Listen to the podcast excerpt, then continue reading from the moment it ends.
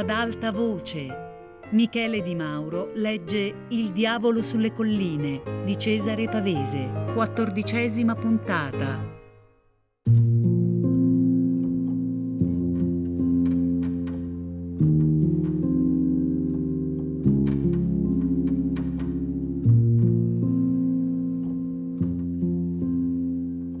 Mi piace poco questa pineta, disse una sera Pieretto avvicinandosi con Poli fra i tronchi. È un paese troppo poco selvatico. Rospi e bisce non se ne trovano.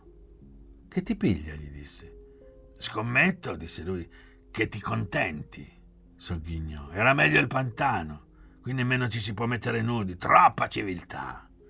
Non mi sembra, disse Poli. Viviamo come contadini. Sbucò Gabriella fra i tronchi e ci guardò sospettosa. Complottate? chiese. Magari, disse Pieretto. C'è Poli che è convinto di vivere alla contadina. A me pare che mangiamo e beviamo come porci, come signori, via. Signori? disse Gabriella imbronciata. Allora Pieretto le rise sul naso. Strane idee alla gente, disse. Vi pare di guadagnarvi la vita? Ma Poli disse: Se vuoi metterti nudo, puoi farlo. Impossibile, disse Pieretto. Qui ci si sente troppo civili.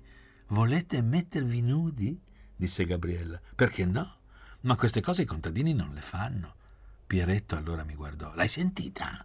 Ha le tue idee, la signora. Non chiamarmi signora. Il fatto è, disse incaponito Pieretto, che star nudo come stanno le bestie non ci riesce nessuno. Mi domando perché. Gabriella sorrise appena. Intendiamoci, vivere nudi, disse Pieretto, non spogliarsi per gioco. Tra le piante comparve Oreste con quell'aria offesa. Per me, disse Poli, siamo tutti nudi senza saperlo. La vita è debolezza e peccato. La nudità è debolezza. È come avere una ferita aperta. Le donne lo sanno quando perdono sangue. Il tuo Dio deve essere nudo, borbottò Pieretto. Se ti somiglia, deve essere nudo.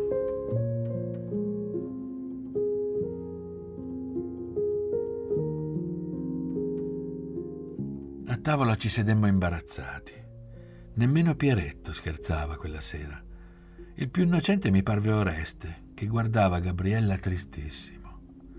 Qualcosa era rimasto nell'aria da quel colloquio sotto i pini, qualcosa che ci faceva vergognare. D'un tratto m'accorsi che tra Poli e Gabriella correvano occhiate, occhiate dure, quasi ansiose, vere. Mi riprese la vecchia impazienza, la volontà di essere solo. Fu Pieretto questa volta che parlò. I piaceri del greppo sono agli sgoccioli, uscì brusco. Tu, Oreste, che cosa ne dici? Oreste, colto in uno sguardo intenerito, alzò la testa, ma nessuno sorrise. Né Poli né Gabriella obiettarono nulla. Era evidente che qualcosa accadeva. Ripensai a Rosalba. Cacciatori, la stagione è finita! disse allora Pieretto. Oreste sorrise timidamente. C'è ancora la stagione di passo, disse a un tratto Gabriella con inattiva vivacità. Le beccacce, le starne. Si imbronciò. Prima dovete vendemmiare. Riparlammo di questo. La spina d'Oreste. C'era l'intesa con suo padre che dovevamo essere presenti alla vendemmia a Sangrato. A suo tempo l'avevamo discusso e come sempre a quell'accenno Oreste si rabbuiò.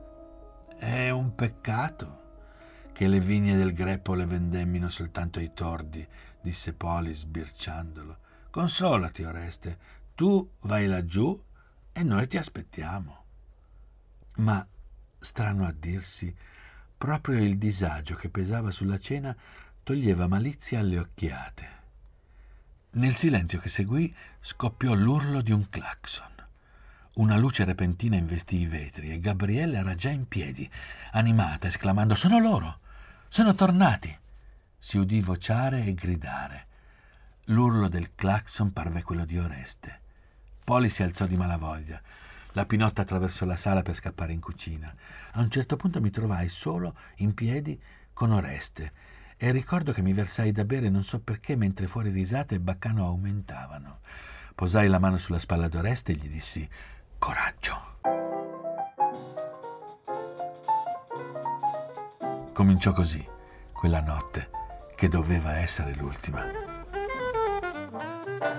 Fuori nell'aria sottile, stellata, regnava un odore di pine di campagna matura.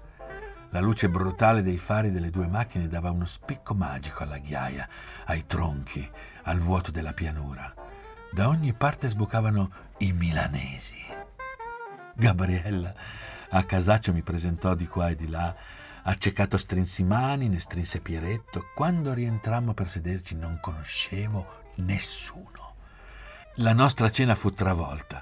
Pinotta, che di solito ci serviva in grembialino, ricomparve con la cuffia. Spalancarono il mobile dei liquori. Ragazze e uomini si buttarono sulle poltrone, protestando e ridendo. Qualcuno aveva già mangiato, qualcuno bevuto. Dalle macchine arrivarono ceste, un diluvio di cose, di bottiglie, di dolci. Saltarono tappi. Contai tre donne e cinque uomini. Le donne vestivano da viaggio, con scialli intorno al viso, un arabesco di colori e di gambe nude. Nessuna valeva Gabriella. Vociavano, chiedevano fuoco, ci guardavano dritto in faccia. I nomi si incrociavano, sentii quello di Mara. Tra gli uomini c'era un giovane scarno, dal viso spiritato, dalla strana giacchetta che gli finiva alla vita. Lo chiamavano Cilli e diede entrando un'occhiataccia alla pinotta che fece ridere tutti. Un altro prese Gabriella sotto braccio e si lasciarono cadere su un divano. Qualcuno assisteva al tumulto in disparte, compito e gridava saluti. Mentre sfogavano quel primo ritrovarsi, fu impossibile parlare d'altro. I richiami a Milano, le botte risposte, la comune eccitazione travolsero anche Poli, che fece festa alle donne, ammiccava, volubilmente rispondeva. Gabriella, accesa in viso, teneva testa ai più vicini. L'argomento di tutti era una protesta, quasi un coro contro la vita nascosta dei due, l'immorale egoismo dell'amore in campagna, la noia deliberatamente cercata.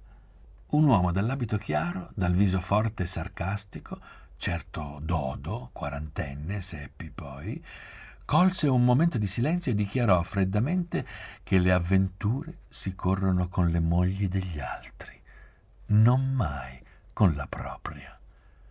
Pieretto, come un cane da caccia, fiutava l'ambiente. Mi accorsi che Oreste era sparito.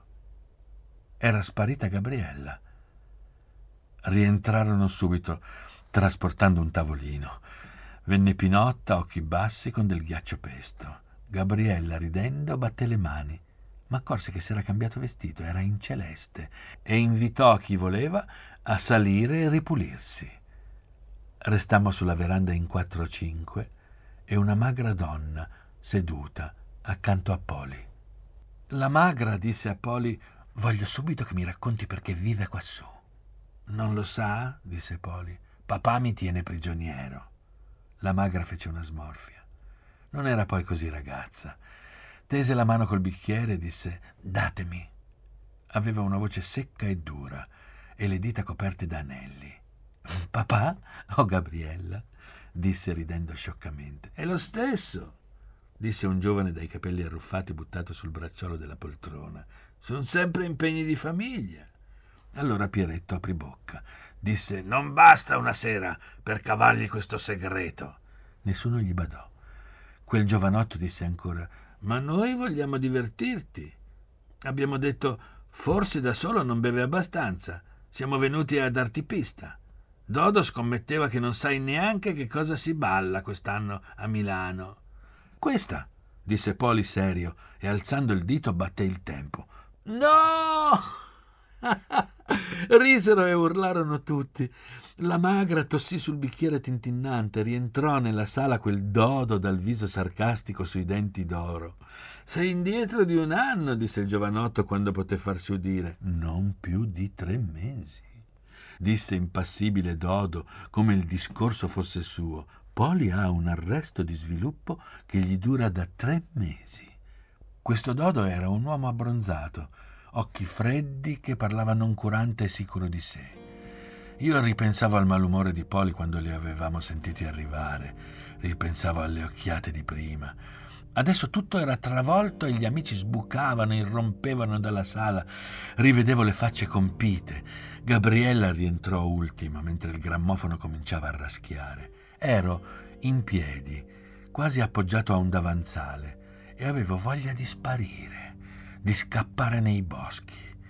Pieretto imperterrito s'era già messo a chiacchierare nel gruppo. Nessuno ballava ancora.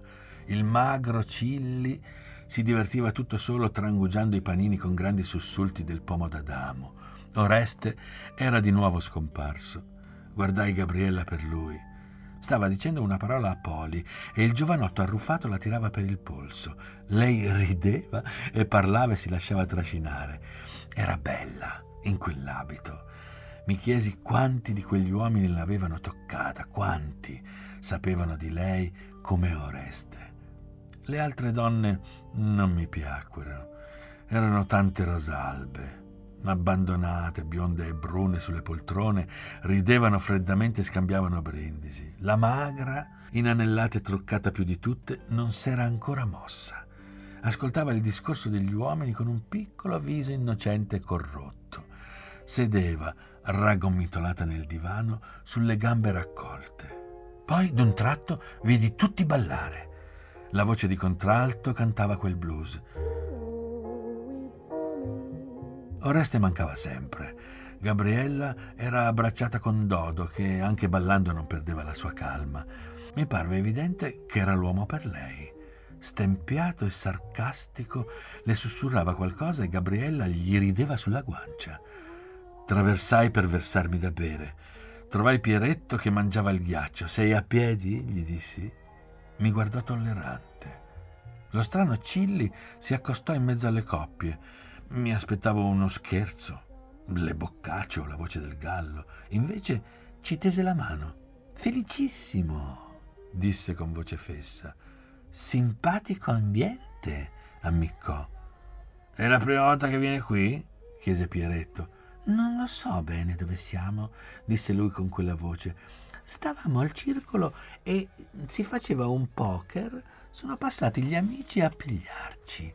Credevo si andasse al casino. Poi ho visto Mara che mi ha detto si va da Poli. E chi si ricorda più di Poli? Mi hanno detto che è matto.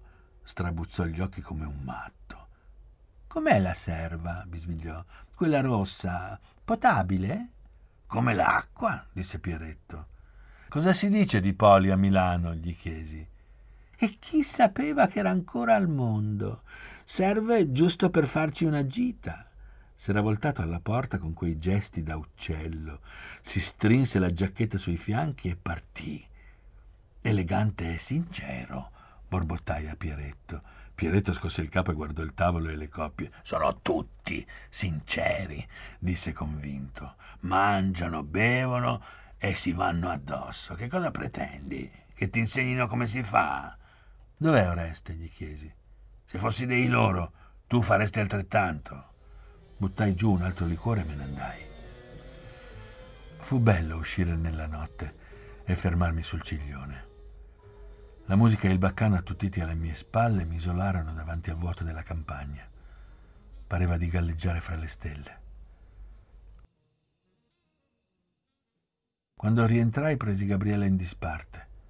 Ora stai fuori che aspetta, le dissi.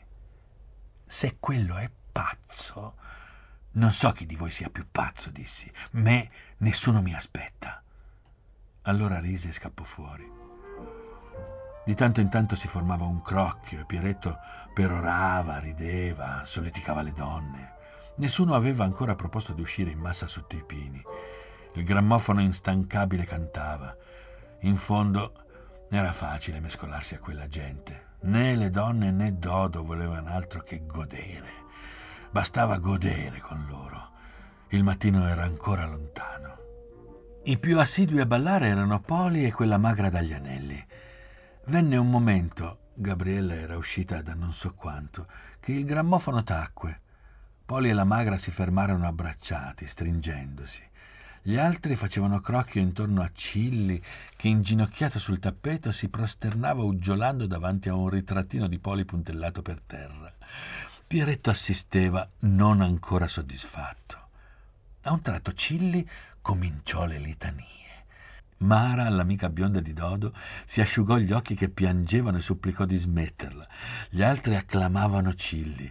Poli s'accostò barcollando e rideva anche lui. Ma Pieretto disse qualcosa. Disse che un Dio che si rispetti porta la piaga nel costato. Che l'imputato si denudi, dichiarò. Che ci mostri la piaga. Si sentì ancora qualche risatina. Poi tutti tacquero e non risero più. La magra che era fuori dal crocchio ansimava Che c'è? Cosa fanno? Io non osai guardare Poli. Mi bastò l'altra faccia scarlatta. Qualcuno mise un disco, le coppie si formarono subito. Mi trovai a bere con Dodo, che si voltava intorno cercando. Non c'è, gli dissi, torna subito. Alzò il bicchiere con un mezzo ammicco. Gli feci un cenno serio serio. C'eravamo capiti. Ero molto ubriaco. Il baccano e il ronzio cominciavano ad annebbiarmi la sala. In fondo vidi Poli seduto. Qualcuno gli parlava, c'era anche Pieretto, e lui sembrava tranquillo, un po' svanito. Era pallido, ma tutto ormai sembrava pallido. Entrarono Gabriella e Oreste.